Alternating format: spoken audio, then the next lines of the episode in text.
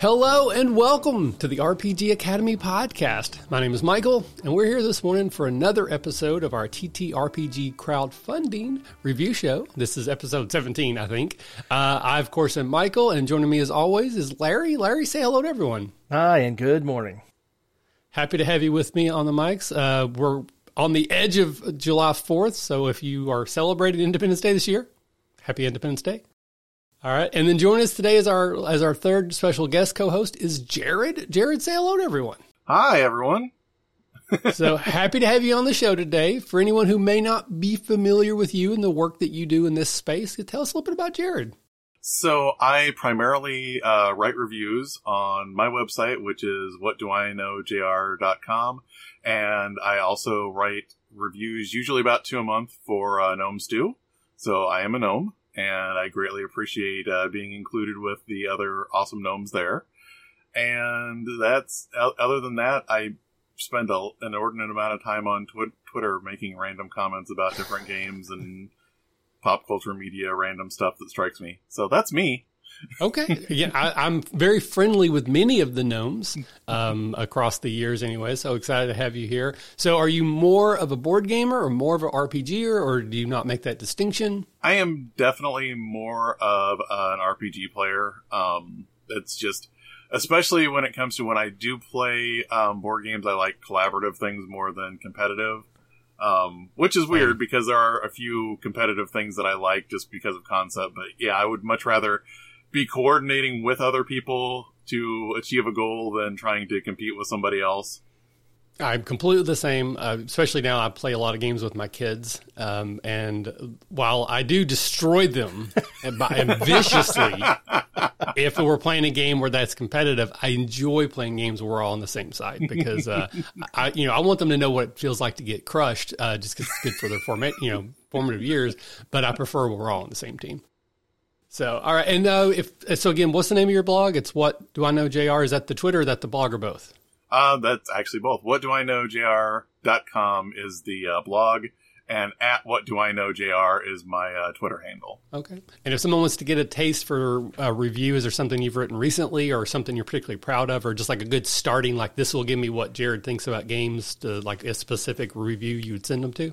Um, well, I, most recently I took a little bit of a look at the Patreon that Green Ronin is doing for um, the Twilight Accord, which mm-hmm. is basically um, it's, it's interesting because it's them using Patreon to crowdfund a setting that they may not have had time to put on their schedule, but because it is about uh, it is a D and D five E setting that is about LGBTQ uh, characters um, being able to create this uh, this uh, basically a, a, place for you know where they're safe and it's kind of a planar thing. Mm-hmm. and because they believe in it enough that they want to have the ability to fund it they've done it through patreon. So i take a little bit of a look at that on Gnome Stew most recently. Um, on my blog i usually look at a little bit shorter things. Like i'm more likely to look at supplements on my blog versus you know full game rules on Gnome Stew, but that's not always 100% the case. But well, thank you for sharing. I'll put links in our show notes uh, to all those things. So if someone wants to go check some out your reviews, please, please do. Uh, but with that, we're going to jump into things. Oh, actually, sorry, I do want to quickly mention in case anyone hasn't heard. So BackerKit, uh, you know, a new contender has entered the ring. Uh, they have sort of separated themselves from Kickstarter, though I think they still are. Like you can still use BackerKit with Kickstarter, but BackerKit now has its own separate crowdfunding. It is its own separate crowdfunding platform. I looked for them this you know two week period. I didn't see any currently running that I wanted to cover, but there are lots of these that have been announced. Some very big companies like Monte Cook Games, for example, mm. you know, multi hundred thousand, bordering on million dollar campaigns, are probably going to go off Kickstarter and onto BackerKit. So they are going to hit hard soon. So if you are into crowdfunding and you're not already aware, probably are, but if not, you want to check out BackerKit because there's going to be some campaigns there soon. Okay, so with that out of the way, we're going to jump into the show. So each of us have brought three ish campaigns we're going to take a look at. I will go first. And the first I wanted to talk about is called Splintered Lands. It's a post apocalyptic themed deck builder. Anyone who's listened to my show or hung out with me knows deck building is one of my favorite game types. I absolutely love them. Um, I kind of grade them on a curve because I like the mechanics so much. And it's, you know, generally it's a a lot of times, let's just say it's a, a co-op experience. Some of my favorite deck builders are co-op. Um, this one is not. um, so uh, this was created by Steve Holloway. This is the first they've created. They've backed 47, but they also have a game company imprint called Civil Dawn Games. I did very little googling, but I didn't see anything. So I think this is probably Steve created the company. Company is Steve type of a thing, but this seems to be their first game. Uh, as of, when I looked things up yesterday, it was 135% funded, so it has already hit its goal. Is about 100 or 13,500 on a goal of 10,000. I'm not great at math, but even I can figure out those percentages. Um, should have about 24 days left to go as of recordings. It ends on July 8th.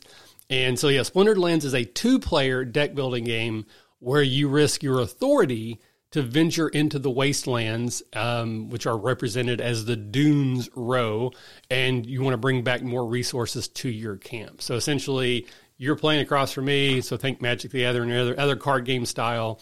Uh, we have our area where we control our cards. We have like warriors that fight for us. We have defenses that pr- protect our little encampment.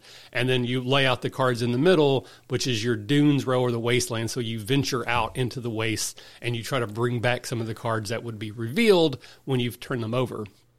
Uh, one of the mechanics of those, you don't get to see what you are going for. Like the the Dune cards are face down.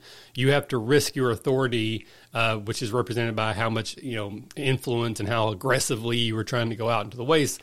And what you find there may not be good. There could be great things. There could be bad things. So that's kind of the give and take, push and pull of the game that you have to risk your authority, which kind of again is like hit points in a way, sort of um, to try to get things, and you may end up getting great things or may getting terrible things. So each game, you're going to take three different factions and you're going to shuffle those together, and that's going to form the draw pile that will make up the Dune row that you will then bring into your encampment. The Kickstarter page looks really well done. I don't know if they did it themselves, they hired somebody. It looks professional, which is something I think looks good. All the mechanics pretty much make sense. They they explain how the game is played, so there's really no mystery if you're interested. Like they, they are forthright with what the game is going to look like and what it does. Um, the art's kind of cool if you're into post-apocalyptic, a post-apocalyptic themed games. I mean, it's very much like Mad Max type of a situation, or you know, think the zombie, uh, the Walking Dead. I don't think there's any zombies, but kind of that sort of world that you're in. Um, the base level for the game is thirty-five dollars. Uh, shipping is uh, fifteen dollars in US, so you're looking at fifty bucks all in to get the base game.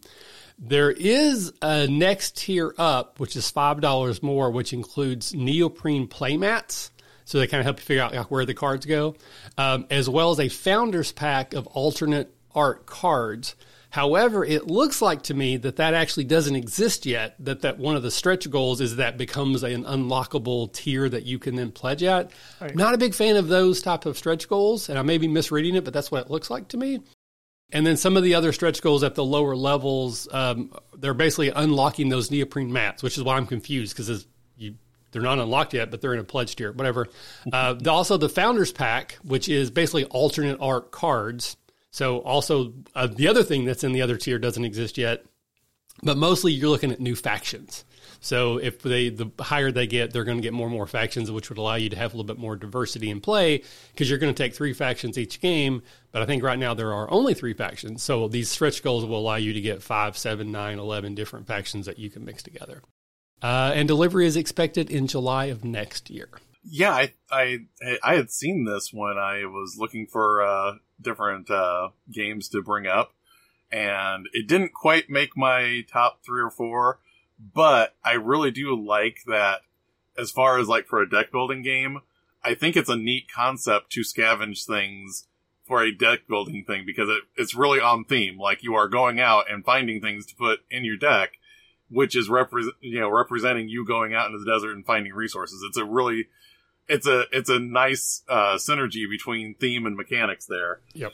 It's kind of one of the things. Like my favorite deck building game is has been the the DC Heroes one. Mm-hmm. I played a lot of that recently. Yeah, and my only problem with that is the mechanics feel more logical when you're playing the villain version. Because, mm. you know, like you're collecting things from heroes to use against villains it almost feels more logical when it's like I'm a villain that wants to take down a bigger villain than like Superman's going to grab Aquaman's trident and uh... yeah right. so I really do like that synergy between the theme and the mechanics there.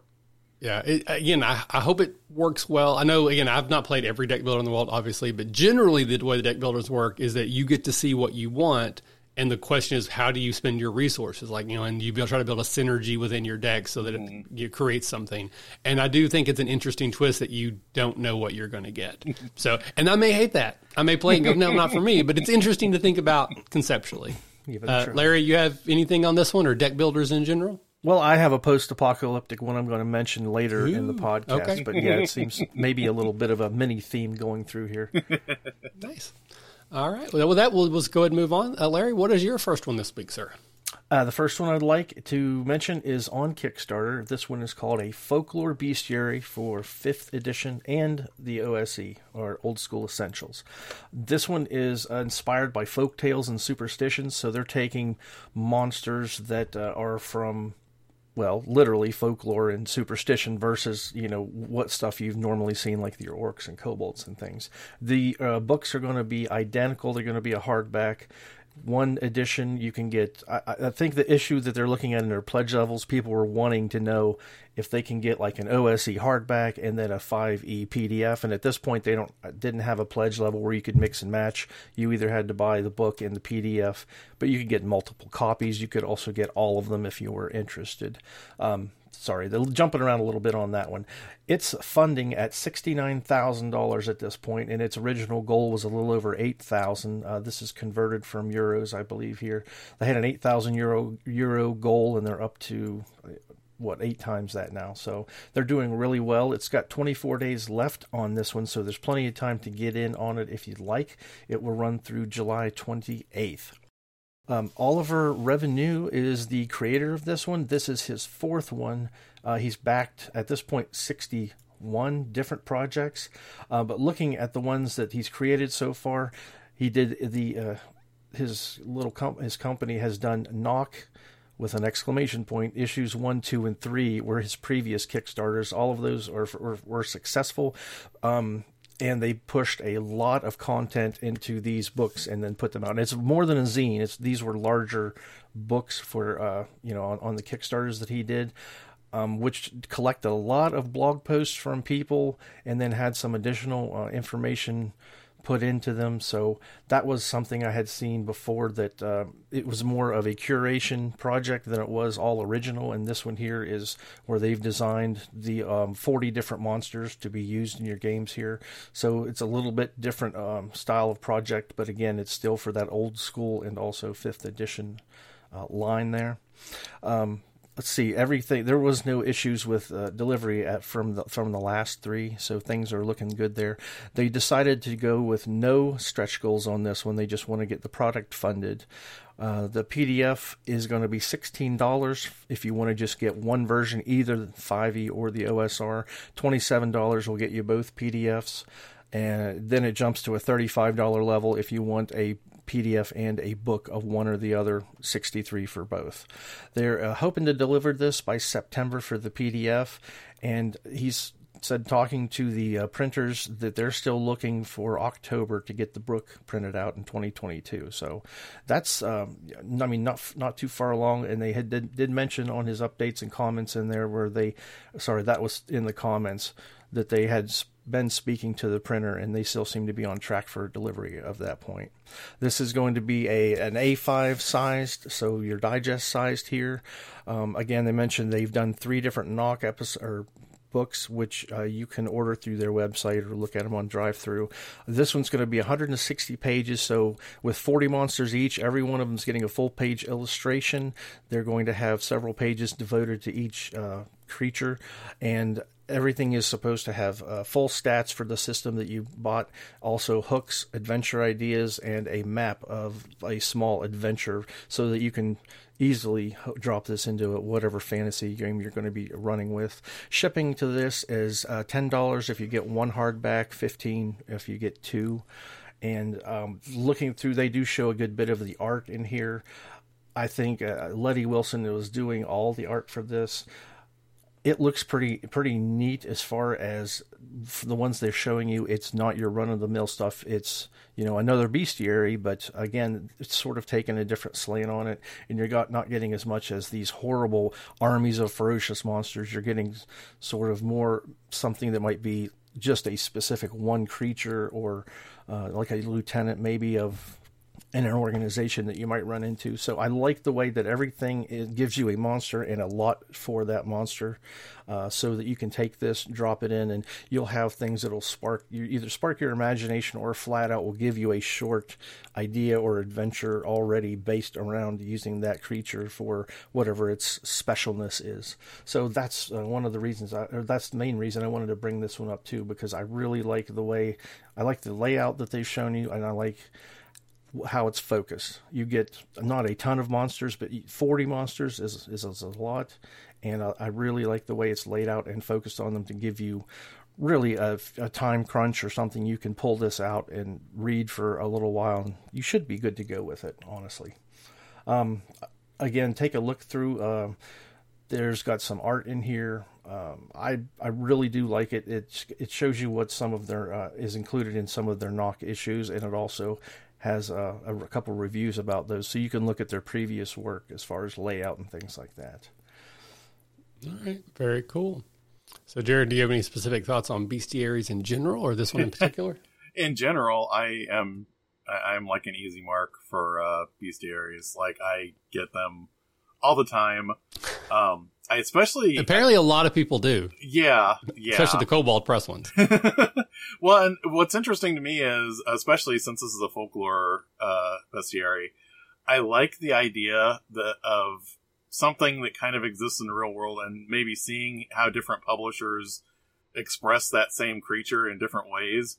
Um, like, for example, I have probably three different versions of 5e Shoggoths that you know between all of the books that I have, and I can look between those and either say this is the one I want to use for this adventure, or even say I'm going to link this special ability from here because I think that makes more sense, and shove it into this one because I like the other stats in this. So I mean, I kind of like that idea of, especially you know a shared space you know things like you know open do- you know open uh, domain things and and folklore having those multiple stats for the same things um, I did look at this one, and the only thing that I was slightly leery of, and I may still, I, am probably going to end up backing this one, but um, the only thing I was a little leery of is that it is primarily being produced as the OSR, and then they're hiring someone on to do the 5e conversions. Mm. And that could be fine, but it also depends. You know, it, yeah. it depends on if you hire somebody that really has a good feel for 5e mechanics versus somebody that has looked at the monster manual and thinks they can, you know, translate things over.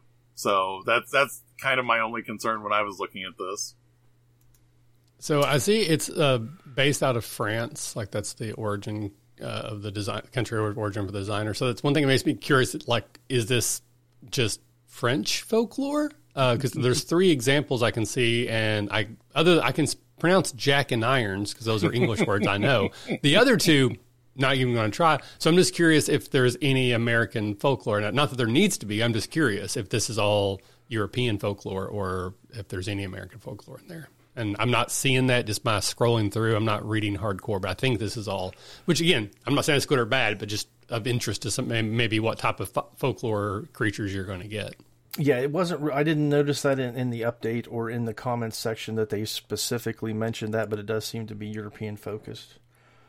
And yeah, like you mentioned, Jared, they they do have. Um, wow, um, Islair Dargol is who they hired on to do the conversion, and just looking him up, he's got some other projects, but I believe those are also mainly in French as well. So certainly, it's it's it comes from that country, and uh, you know, there's going to probably be a focus for that style uh, of creature or folklore from that area. All right. So, Jared, what is your first one this week, sir? All right. So, my first one is going to be uh, Bard RPG. Um, and that is on Kickstarter. And it's got an end date of 721. They're at, um, let's see. I had, I, I wrote this down. Okay, good. So they're they're actually they've met their goal now. So that's nice. Certainly.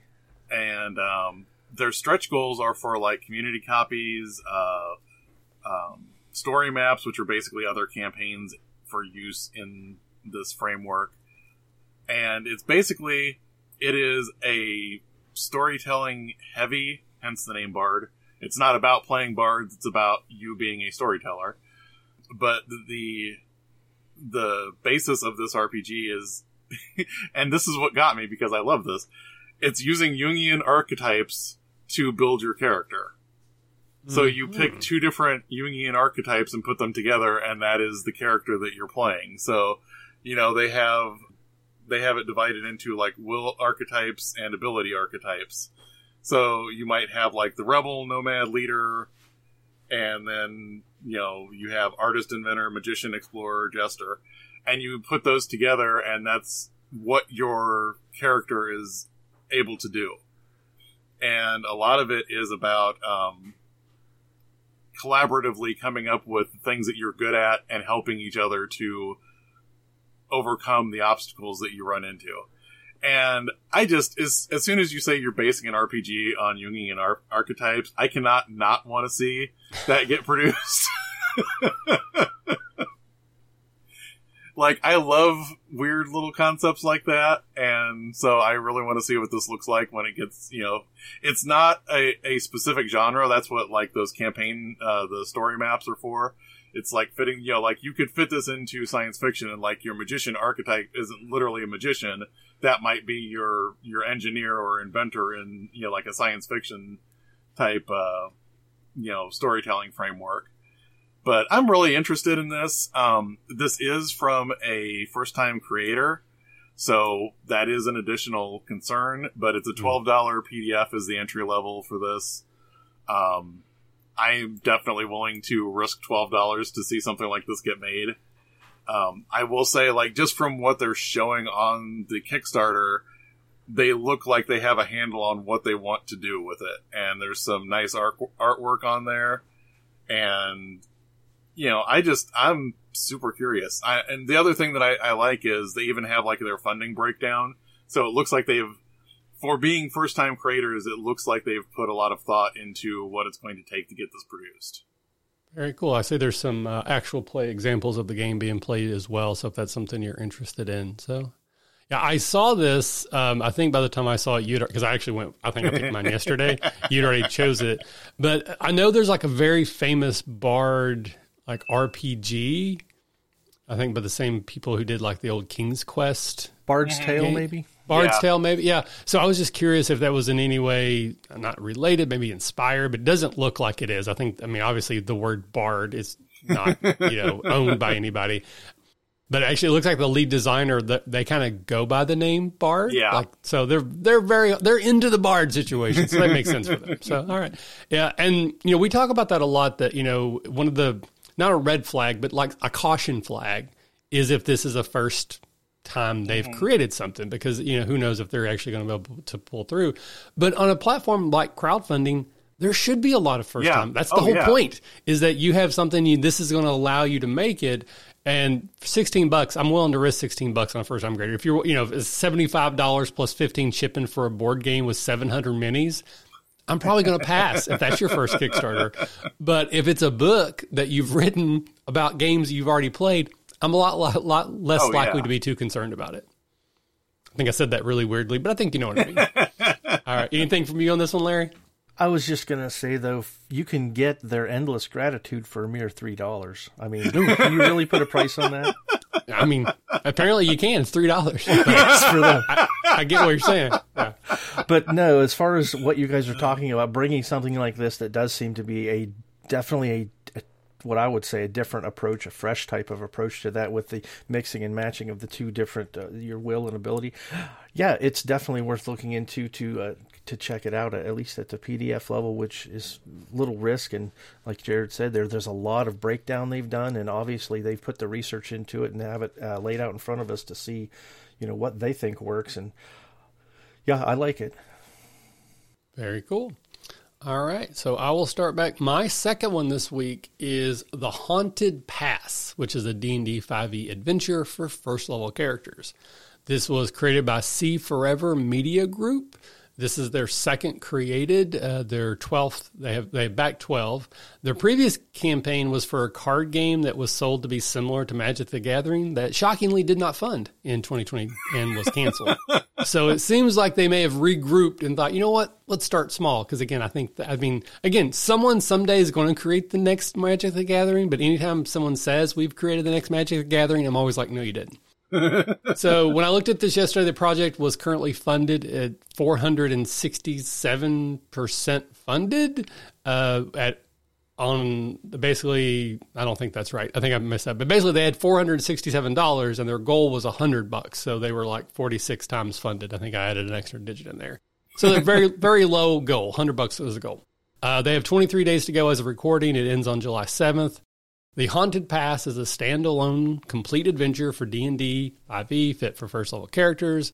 And although it is a self-contained adventure, it can also be part of what they hope to be a six-part series. They got five more in the works that if you do run them together can form an entire campaign.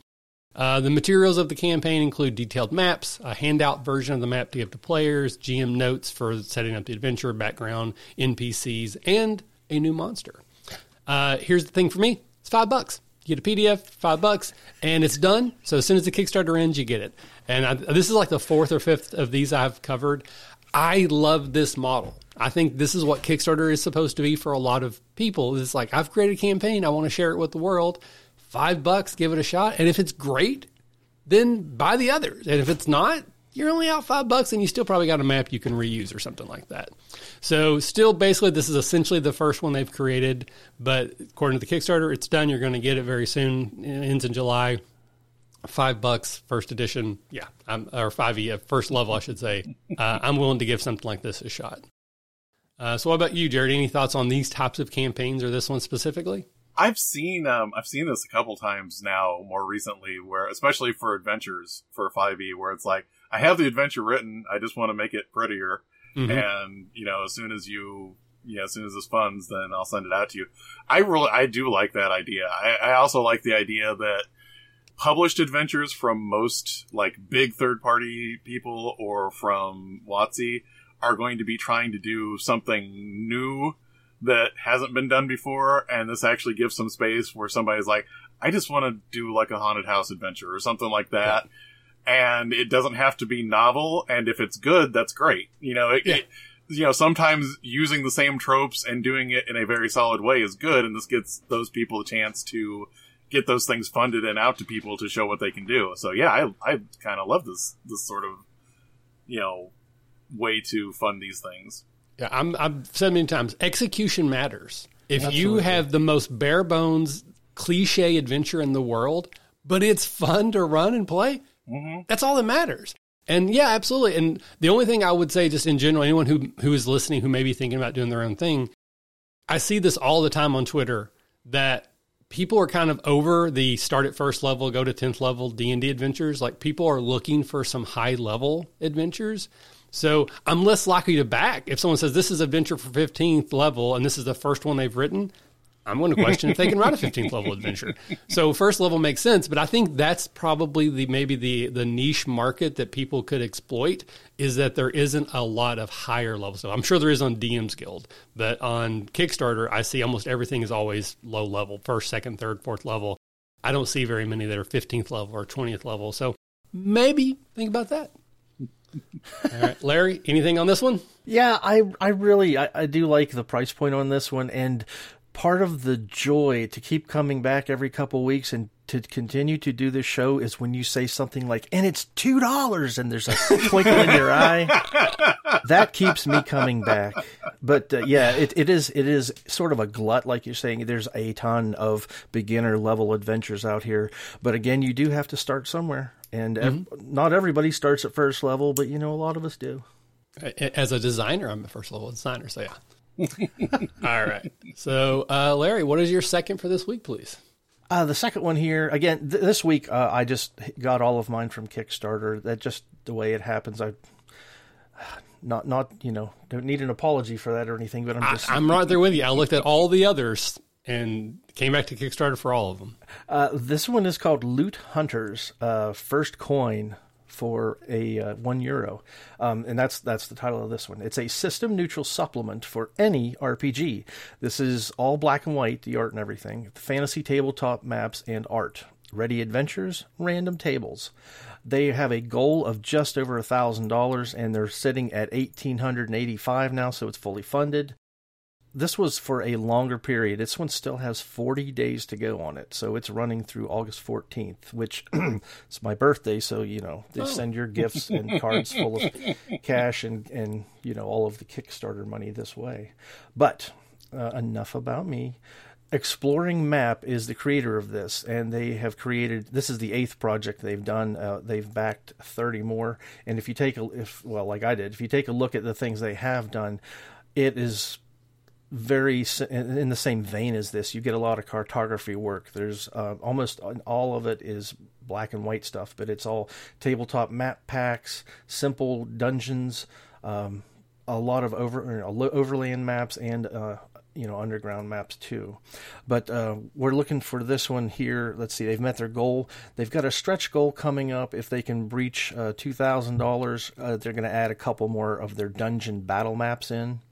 The entry pledge on this one is a low two dollars for the uh, PDF, and no matter what entry or no matter what pledge level you pick, uh, they do say that the print on demand is going to be available through Lulu, so you'll be paying for the production and the shipping from Lulu there. But uh, they have several levels, which for the same product, uh, two I think it was two, four, and six dollars you could um, back the product here to get you the Loot Hunter's first coin, but that was just basically giving them extra money for the same thing.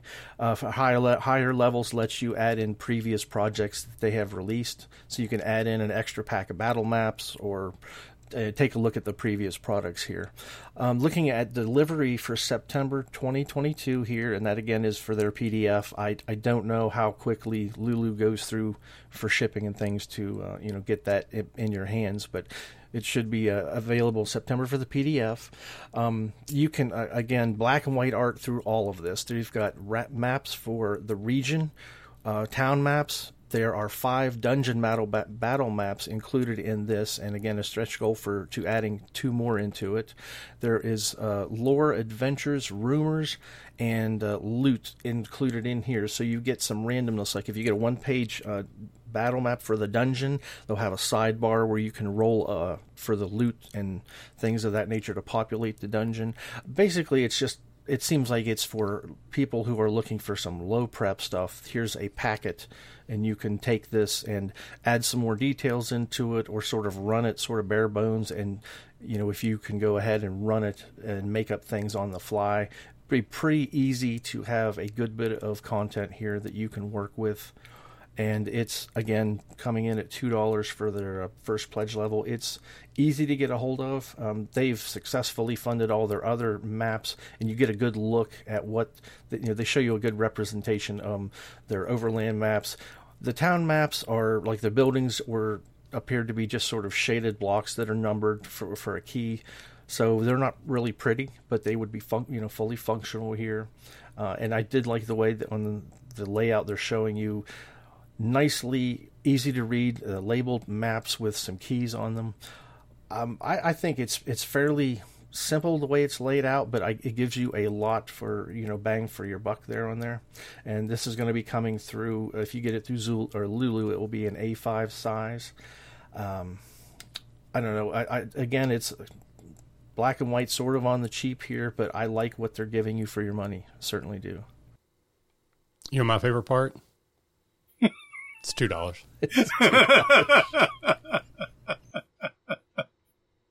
you know, I mean, if you get your cornbread and your beans for two bucks and you enjoy it, it's well worth the money, right? exactly. Absolutely. Yep.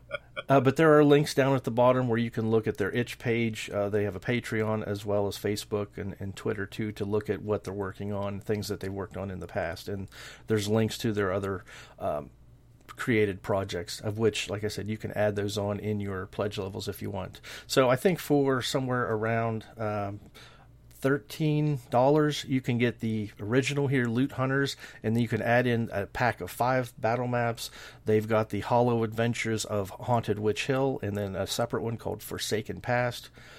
I mean, that's 13 bucks for a good bit of content. So, again, so, you know, we're bringing it in here on the low levels. So, we're not trying to break anybody's bank, but we're trying to give you, uh, you know, worth for your money here. And you're continuing to keep us in the international space because this one is based out of Athens, Greece. So, thank you for having a wide spectrum of, uh, you know, where, where you're pulling from that one I, I, I I do remember reading that part, but I reading through the actual layout in the Kickstarter page, I couldn't tell this wasn't a fir- English, not a first language. So I don't know if there there doesn't seem to be any kind of issue with it being you know a transfer or translation of any kind. I mm. really like the way it's laid out and and the updates were clear. I, am I'm, I'm happy with this one too as well. Of course, that's why I'm mentioning it. Hey, look at this. yeah. All right. So, uh, Jared, what's your second one this week, sir? All right. So, my second one is Monster Wrangler. It is also on Kickstarter. Um, it is oddly enough, I know we've probably never heard of this concept, but you are playing someone that captures monsters and trains them so that they can fight against other trainers with their monsters. That'll never work. and um, so I like this idea. Obviously, it's a tried and true thing, and what's interesting to me is um, reading through this. They have like a base level of you know monsters, and it looks like there's going to be like a full page thing showing each monster, and um, you know a breakdown of all of its abilities and things that it can learn over time, and um, basically your uh, your stretch goals are going to be adding different monsters and monster types and um, uh, they're going to be increasing the art budget, which it looks like since they are doing like a detailed look at each type of monster, you know, that makes sense because this is going to be a full color thing. It's going to be showing all these monsters. The thing is, it's it for the concept. It is they are less Pokemon looking and a little more like fantasy looking uh, creatures. It's not done in like an anime type style. It's more of a uh, I don't want to say realistic, but it's not um it isn't you know the the standard you know anime style that you see with with uh, Pokemon, but there are still some really interesting like there is a snake thing with snakes for arms, and and an an armored uh, uh, mastodon that you know has icicles hanging off of it, stuff like that, and it's just I, I like that. The it sounds like reading through the um the rule system it is like you have an ability and a skill and it creates a dice pool and you're rolling d10 so it sounds very much like the um the like storyteller system from like white wolf slash onyx path. Okay. So for anyone that's familiar with those it's probably going to be pretty easy to jump on this concept and understand you know how you know how the game runs. Let's see. They are at um they are only at half of their goal so for 22 days left as of this recording. It, you know, closes out on the 25th. They probably could use a boost if they're actually going to make this happen. I think it's pretty interesting. It is a relaunch, so it seems like they tried doing this before and it didn't go through. And I don't know that that's a sign that the project isn't working well, other than that it's just maybe not getting the penetration or the, uh, you know, the exposure for people that would be likely to jump on this and right. back it. Um, other than the relaunch, the other thing that I will say is a little bit of a concern to me is that the setting, when they describe it, sounds kind of like a Pan Asian setting. Mm. And there's no discussion about having sensitivity readers or consultants on this. I don't, uh, it doesn't mean they don't. Right. Does, you know, but the fact that it's not featured makes me a little leery that they're presenting a Pan Asian setting and then doing this, even though obviously it's inspired by Pokemon. So that is one thing that I'm a little concerned about on it. Um, but it's a $15 PDF is like the lowest level you can back at.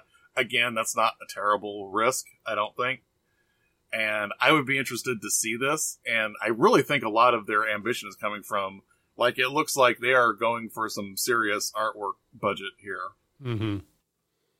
Like, I agree. Like the art they show is really good. Like it's just you know evocative and it, you know it looks like someone that really knows what they're doing. So they've already got some art spent clearly, unless they they pulled it from somewhere. But yeah, and I'm, i was looking, and I, I, didn't do a deep dive, but I don't. I see information about the artists that they've hired, but I'm not seeing any information about the designer or designers. Mm-hmm. It's possible they come from a Pan Asian background, and so like they are qualified. But yeah, I don't see anything about that. Yeah, and that that's something that you know that that sends up my senses these days. So, so could be fine, could be worrisome. Mm-hmm. Again, your your mileage may vary. Just how much deep diving you want to do before you would back something like that. I would uh, like, yeah, I wanted to mention, uh, like you said, the artwork is great, but looking through the different types and all of the abilities and things, they have an advancement system with XP after your matches or your fights or whatever. And looking at the sheet for the actual monster for that Gelodon, the, the you know the snot nosed icicle uh, mastodon, it's really got a lot of detail and depth to it as far as it explains why these certain traits make it this versus a different monster type. And mm. It's way seems way deeper than just you know fire plant and you know that yeah. kind of thing. So the system itself looks like it's got a lot of meat to it. It's, it it reads pretty cool, honestly, and yeah, I think I'm going to have to take a second look at this one. awesome. All right. Uh, my third one this week, I'm actually really happy. So this is probably what would have been my top. I'm just too lazy to re reorder them because I, I think this one actually like just launched like after I had looked at the other ones, and this is called Haphazards. It is created by um, JABAS, I don't know, Yabas, Yabas, uh, which they self-identify as a family of gamers. Uh, this is their first created. They have backed none, so those are some caution flags for me. Project was 15% funded when I looked yesterday, so it's right around $1,500 on a goal of 9,500. It has 29 days to go as of recording. It ends on August 1st. So, in haphazards, you and your friends are accident prone adventurers in a fantasy world. Each round, one player encounters a dangerous hazard, and the other players use their random and often absurd item cards to attempt a rescue. The player with the best rescue plan wins. The game is played with three to eight, three to eight players, ages five and up. So basically, it's a sort of a, a version of like apples to apples or Cards Against Humanity sort of situation where you have seven random item cards, and these are truly like just wild random things. Someone gets captured or gets put in some sort of hazard. Like one of the examples they give is like they're carried off by a griffin and then you choose three of your cards and you concoct an escape plan or a rescue plan. And when it's your turn, you present your cards and you present your plan. So, like, I'm going to use my squirt gun to make the griffin drop you. I'm going to use my feather pillow um, to catch you, catch you, type of thing, right? And so it is also sort of a storytelling game as well as just sort of the absurd, like, you know, which random items go together. And then whoever is being rescued gets to pick which, which plan they think has either the funniest, the best, or the most likely chance of success. And then they score that card as their point and you play to a certain number of points. It sounds really cool and really fun. I actually I could see myself playing this with my kids absolutely. Uh, there are videos on the Kickstarter page that show the game mechanics and how it works so I just think it it's a simple game, sounds kind of fun, something I'd want to play. Base game is only 20 bucks. Shipping is available in US and Canada only for 10 bucks each. So looking at 30 bucks all in. Uh, there's a few stretch goals um, to to include additional themed hazards and items. So like they have a spooky section. They'll add in more spooky cards like ghosts and vampires. They have a sci-fi one and tech one, so like time travel, that kind of stuff. Uh, the game is already done. They've already got prototypes, and they expect to deliver December this year. I'm going to guess they're not going to hit that just because it's the first time back. I'm going to guess that something's going to happen. So I would not expect it to hit in December, but I do like that the game is basically already done. And honestly, like there are so many versions of apples to apples out there. And let's be honest, Cards Against Humanity, like people have like, this is a simple game mechanic. They just put their spin on it. That's what this is. So it's not like they're having to recreate their own mechanics. They've just themed it in a way that I find fun. Um, so I'm all for this one. I will almost guarantee I'm going to back this one myself.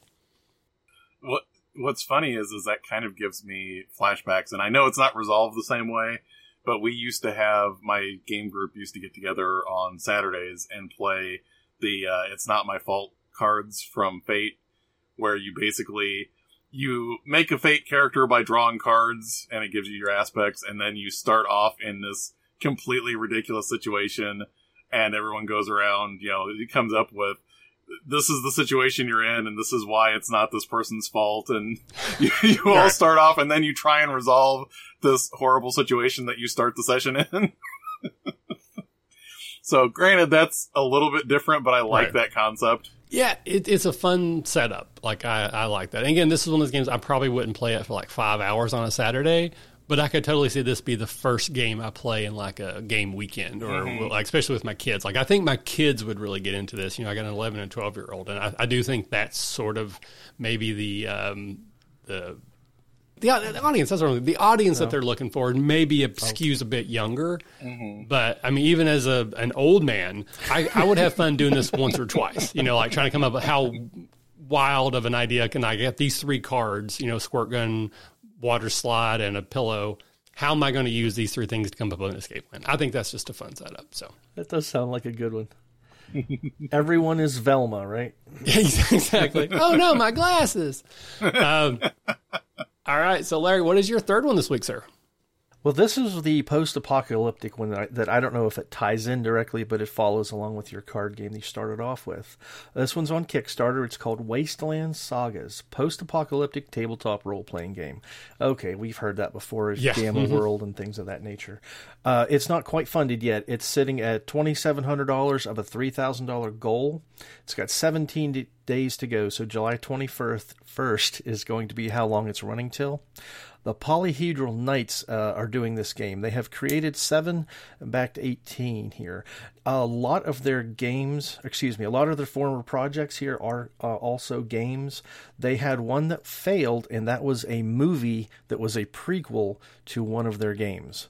So that's, I believe, was the only unsuccessful one they had. Uh, and they've used different types of mechanics and things in their a good bit of difference in their games, but this one focuses on being uh, post-apocalyptic, and it starts out. Um, uh, Mickey Barfield is the main game designer here, and he starts out in his video talking about the first game I played was post-apocalyptic, and you've got, you know, a large um, sort of vacuum where you can have one type of game, hard, crunchy game on the end, and on the other side you've got you know a game where it's mostly like narrative, and here they're trying to meet it somewhere in the middle.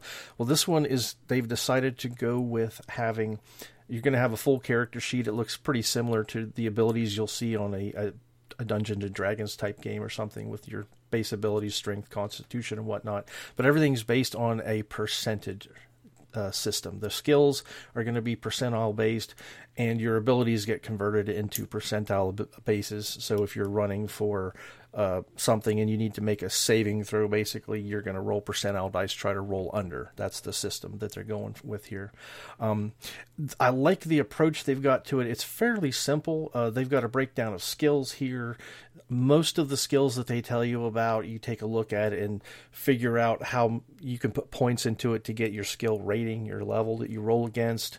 Then they've got a few skills, other skills that are not leveled. They call them, well, not leveled, non leveled skills, and it's basically you have this or you don't the thing I do like about it is seemed to mention Gamma World a couple of times, but from his description of it, I got way more of a feel that it was like a boy and his dog type of post-apocalypse where it's really kind of you uh, against the world you're looking to try to stay alive and, and gather some resources and things of that nature um, the think Gamma World and Fallout somewhere in between there. They're going to have uh, cybernetics, androids, and mutations, so you're going to be able to run the gamut of either being an upper worlder, which could be someone that's been subjected to radiation and has things that have happened to them. You could be a below decker, which is more of what they're calling like a pure strain human that's come up from underneath in a, from a bunker. So you may have cybernetics, or you may have some androids you're bringing with you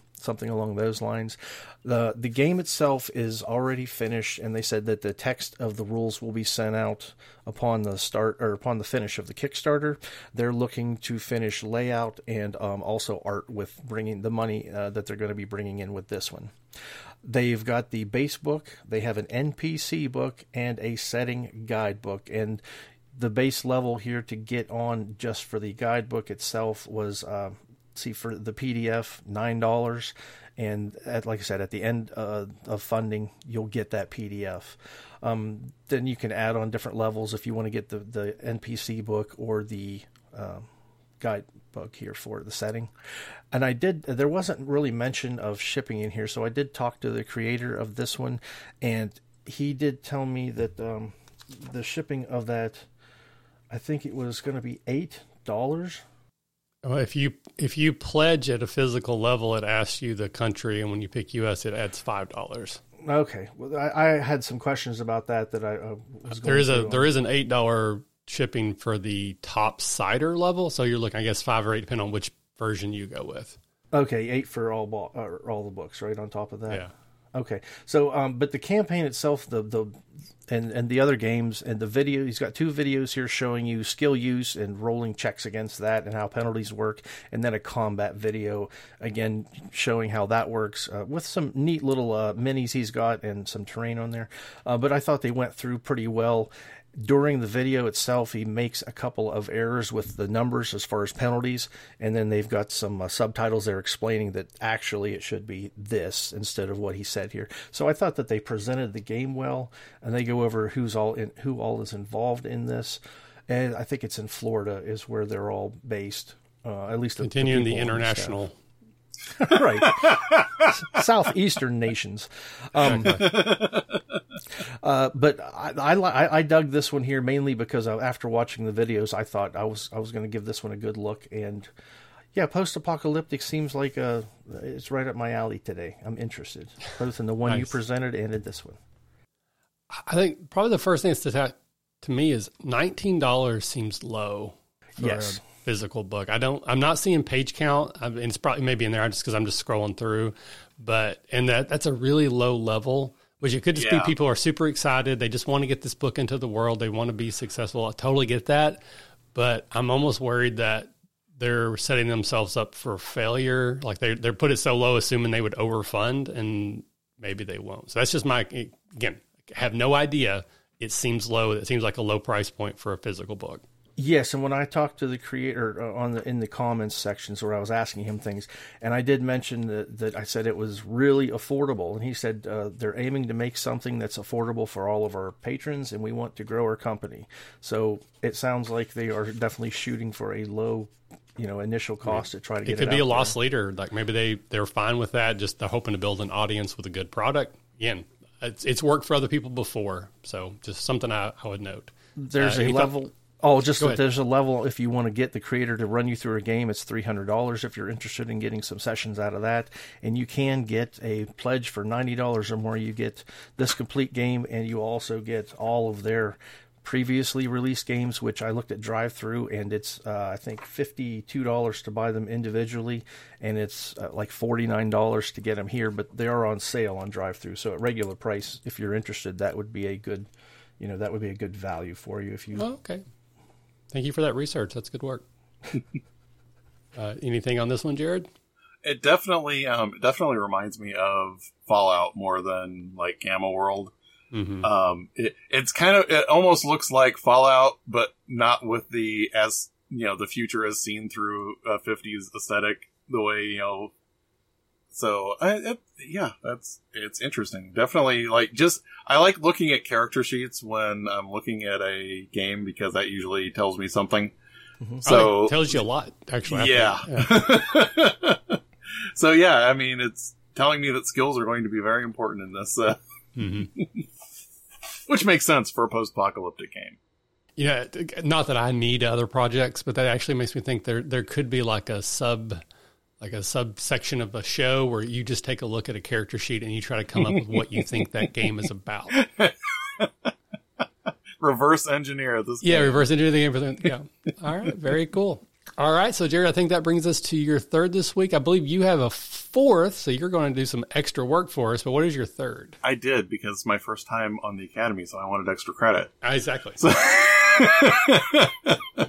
so um, my third one is um, it's a dice Kickstarter, and it is the uh, Anne Stokes dice sets and accessories. If you've seen the um, I can't remember the name of it now. I should have done this better. The um, there's a Cthulhu set of dice where you know they had the uh, the dice and the magnetic boxes with the neat art on it. Oh yeah. This is this is that same concept, but it is using Anne Stokes artwork. And the reason this jumped out at me is back when I was playing a lot of uh, uh, Savage Worlds, and you're using like different decks for initiative. I looked for Anne Stokes artwork on card decks a lot Mm. because I I love some of the fantasy stuff that she does, and it's really striking. So you know, seeing her artwork on those uh, boxes, and they're all they're all neat, sparkly dice with you know different colors. But I think part of what really sells it to me is having you know the magnetic box with the artwork to store them in. And what is even neater with this set is that not only do you get those magnetic boxes with her artwork on it, but if you get the whole set, there is like a big box that holds all of them. So it, it is basically um, a larger, you know, sleeve that holds all this entire set of dice. And I believe there are um, how many total? Uh, nine sets. So you get a slipcase that holds that whole set of them in those magnetic boxes. And I like how the dice look. I like, I really love her art. So I just wanted to throw that out there as a possibility for people. If you're looking for more dice, because that's usually a thing that's not that hard to sell, uh, RPG players on. Yeah, there are so many. It's almost confusing. I keep seeing these dice Kickstarters, and they all super fun. I'm just like, I guess I need to get into the dice business because it seems like easy money. The, um, I, I believe, let me double check here. Um, So while you're looking, I will say that these these dice are very pretty. They're, in particular, the Medusa and the Phoenix set, Phoenix Yeah. Rising set, look good to me. But I, I've said before, the number one thing I look for dice these days is clarity. I need to be able to see them. Um, and Yeah. there's a couple of the there's some that have good contrast, like the Hidden Depths one has a great contrast. But Yeah. there's a couple that like these are really pretty, but I could never actually use them at a table because I would not be able to see them. I, I totally understand. Um, Dice is a young person's game. like when I first looked this up, it wasn't at this level, but they are at uh, thirty-four thousand out of an eighteen thousand goal, so it's funded. yep. Um, the other thing I actually kind of like about this is they are doing add-ons for like dice trays and things like that, but they are not doing stretch goals. hmm And I will just say, having backed other dice um, dice kickstarters, I don't think dice people should do uh, stretch goals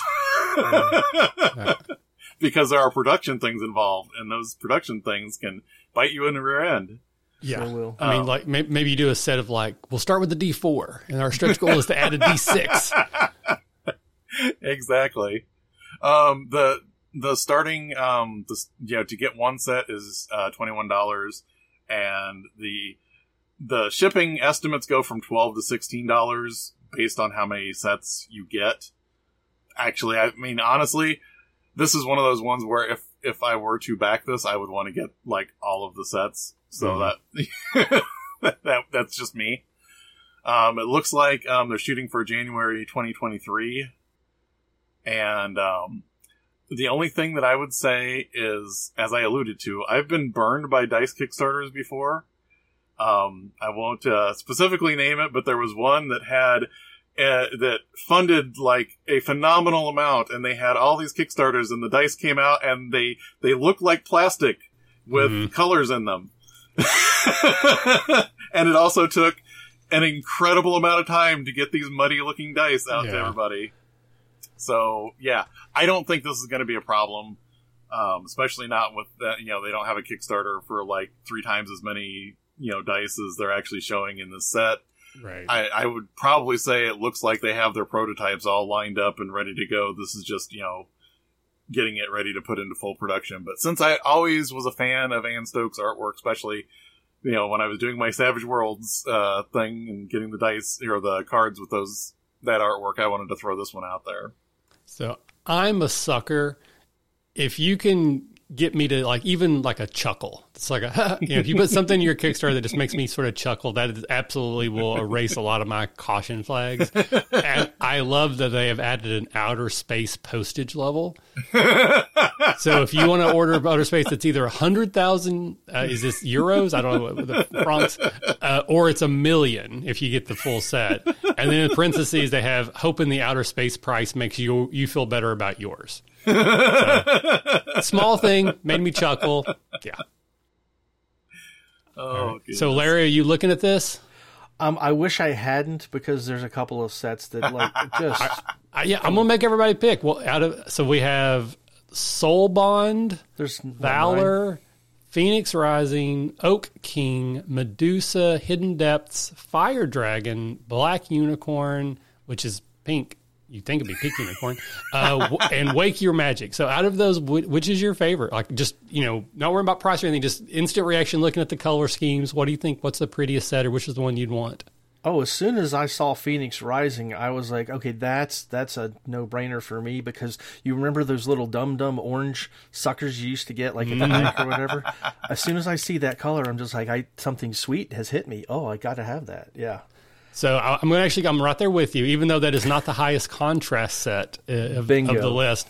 Well, and again, I'm going way off on tangent. My apologies, but recently I got to play D and D with my childhood friends. I've been talking about it on Twitter and, and on podcasts. It was a big deal. Now we're playing a campaign. It it happened. They got I got the hook back in them, and we're gonna be playing a campaign.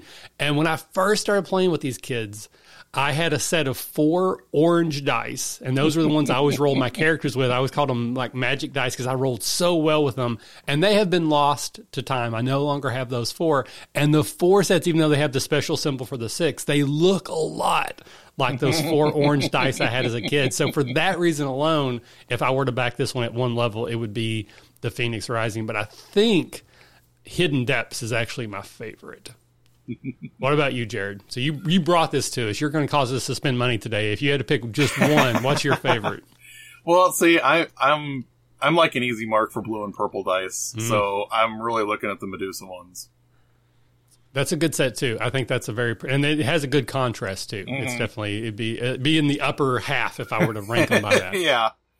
I really kind of like the color on the Awake Your Magic. It's just I think that gold with that blue is a little harder to you know it is the contrast thing on that one too.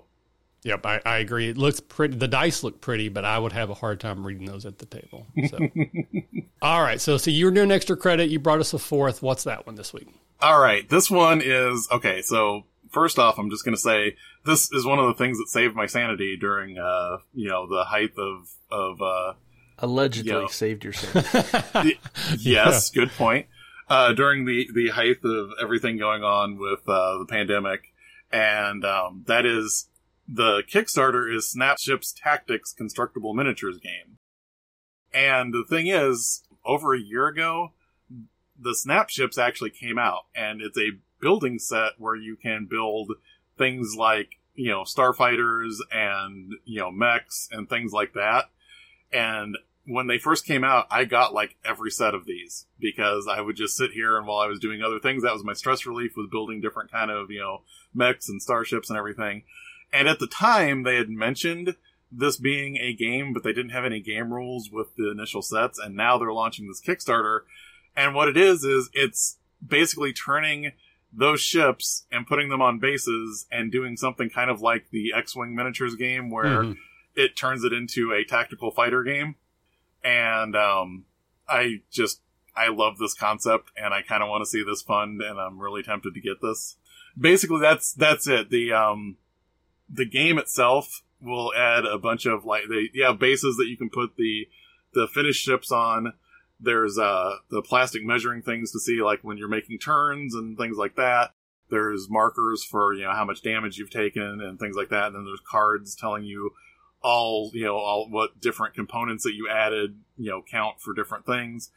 One of the things that i thought was neat is they have something called ai cards which is if you want to play this solo you actually over you know turn the ai decks over and it tells you what the opponents are doing that turn which i thought was kind of neat. Mm-hmm. the starter set is $99 which i mean it's it's a miniatures game. So i mean $99 probably isn't as large as if you've looked at any miniatures game. but it starts off, they have two ships that you can build with that, and it has the stands, the cards, um, terrain tiles, so like things like um, asteroids and things like that. You get the dice that you use for the game and the dials for like tracking damage and ammo and things like that, and the movement tools. There is not a playmat in that in that uh, tier, but there is an add-on to where you can get the playmat. I kind of wish the playmat had come with it, but honestly, all your it's it is what it is. That's a lot more expensive, so I, I get why it's not part of that. But I just love the idea of building your own fighters and then using them in a miniatures game. So I can't, you know, I can't not endorse this. This is their, I, this is their first that they've backed, but they have built these, they have produced these building sets before. So I could be wrong. I don't think necessarily doing a game with extra components is going to be that much harder for them than doing the building sets that they've already put out. And like I said, I could be wrong about that, but I'm thinking that even though they're a first time, you know, producer of this, they have already shown that they've produced this entire line of things that you can build otherwise. Mm-hmm. Yeah, this is actually really cool. My my oldest kid is really into Lego. Mm-hmm. And I think this would be something that they would be interested. I don't even know if they'd want to play the game, but just being able to build all these different things would probably uh, hook them. Uh, I found the shipping. So there's basically there's three different pledge levels. You can get like the starter set or the fleet, which is everything. Uh, U.S. shipping would be 18 for the starter set or 45 for the fleet, and then they have it different zones. So like Canada's in zone two, Japan, South Korea's in zone three, and it varies and generally goes up uh, if you're in the higher zone. So basically, US, you're looking at 18 to 45 in ship, which is not cheap, but based on what you're getting, it's not. Yeah. You know, it's not like I don't think they're inflating their prices to cover anything. Like that's what it's probably going to cost them to ship all this stuff. Yeah, I was going to say, looking at the, I have um, the sets that are basically the baseline that they use for the two fighters in this and those aren't small sets that you know that they're putting in there. So if it's a package that has both of those and all of this other stuff, yeah, that doesn't seem too unreasonable for mm-hmm. the shipping there. Um, the other thing that I will throw out there as a horrible, horrible thing to do to people that are obsessive like me is the ships, while they are based on the existing sets, there are unique uh, paint decos on some of the parts that you can only get through the uh, through mm. this hmm. game. so if you want some of Devious. like yeah, if you want like the wings with different uh different uh you know paint you know on them other than the paint that comes in the base set, you have to do this. yeah, this this is absolutely very cool. And All right, even so, got your link to the tabletop simulator version. Yes, so yes, if you're interested in playing it, that you can give it a test drive there. Now, one question I got to ask for you though, Jared, is so we do the the pick starter game at the end, but, but we can only use three of these. So you oh, have okay. to pick which which one are we leaving out, which is not included in our pick starter game. Oh man. Well, let's leave the dice out because everybody gets dice anyway. Okay. Fair enough. All right. So that brings us to our Going Last Memorial Kickstarter uh, event. So this is, again, Going Last is one of my favorite podcasts for many years. Unfortunately, it faded, but I still have great affection for it and for the host that, that ran it. And they did a lot of Kickstarter coverage as well. And so what we're going to do is we're going to pretend that we have all the imaginary money in the world. We, we have all the money we would need to back any of these nine at any level we wanted. But if we do that, we will never get to even play the other eight. So if you back one, Jared, I can't come to your house and play it. If I pick mine, that's it. So it is absolutely an all or nothing situation, but you have all the money in the world. So, Larry, I want to start with you first this week. Out of the nine we covered, which one are you going to pick start? I can barely handle putting together like an IKEA bookshelf, so I think the snap ships would drive me up the wall.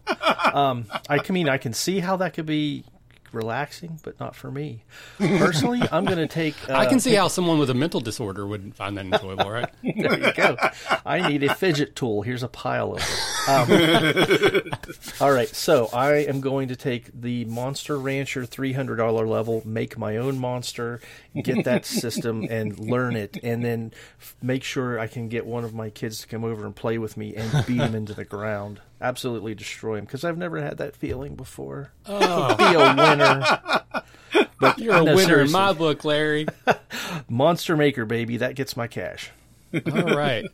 So uh, there's a couple here this week that that definitely are in my list. Splintered Lands again. I love a deck builder. I'm not sure how I feel about the two person versus version. So if I could throw some money at that, if I don't like it, you know, no harm, no foul. Um, haphazards. Honestly, I'm probably going to back that one. But if I had all the imaginary money in the world, I'm going to go with that Snapships because I think my kid would love it. I'd go the all-in fleet, which is like 360 bucks plus 45. So I'm looking at a $400 investment to get something that may just stay in a box for 20 years before we sell it in a garage sale. But if I could get that for my kids, see if he loved it, it'd be worth it. So I'm going with Snapships.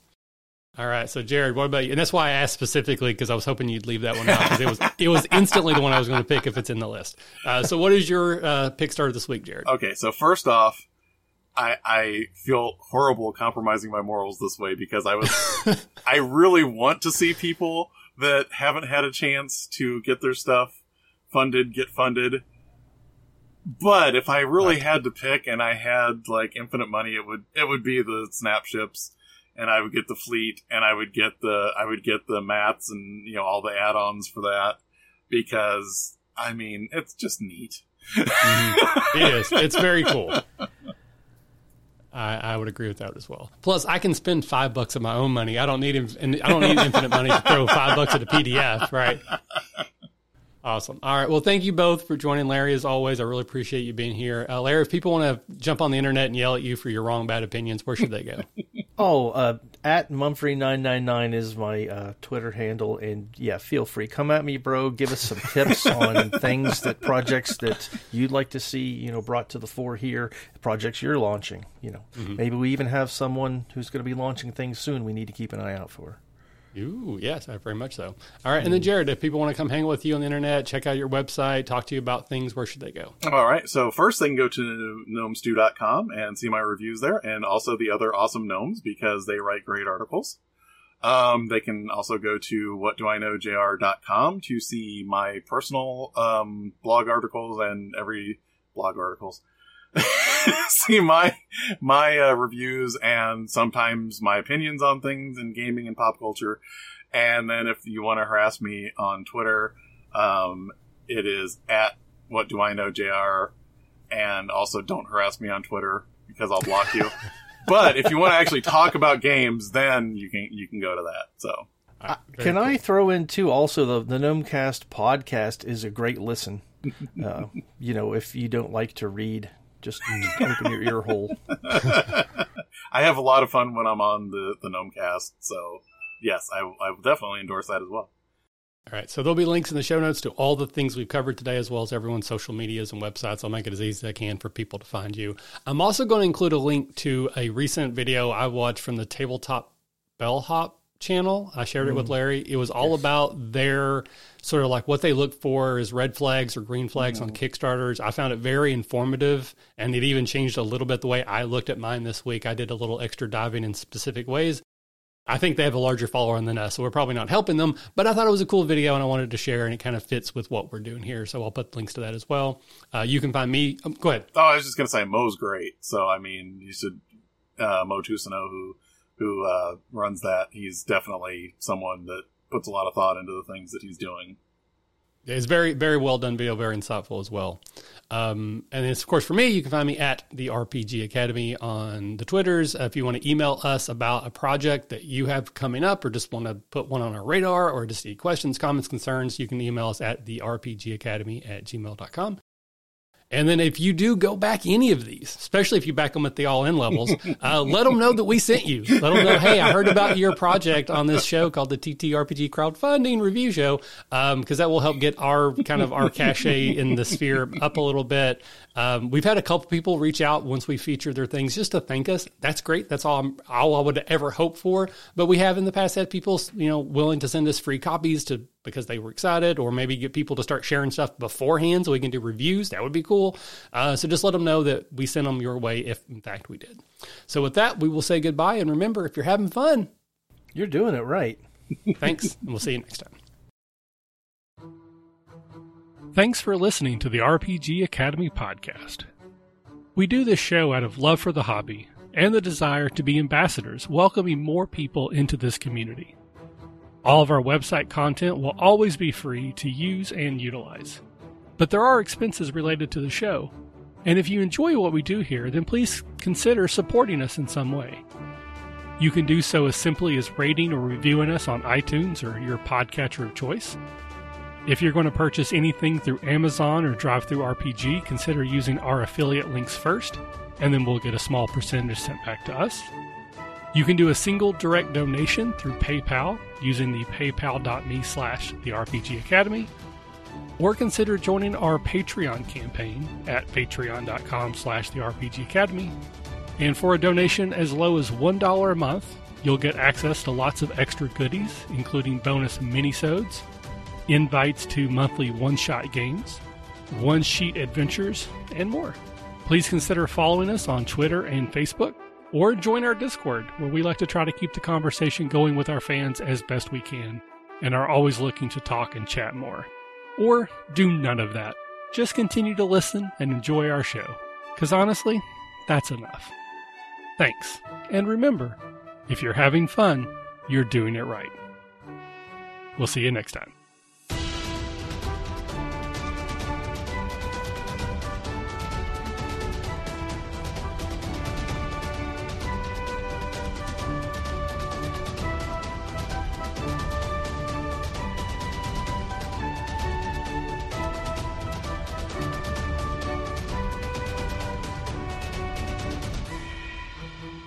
The music used for our intro and outro is Fly a Kite by Spectacular Sound Productions, used under the Creative Commons Attribution Share Alike license.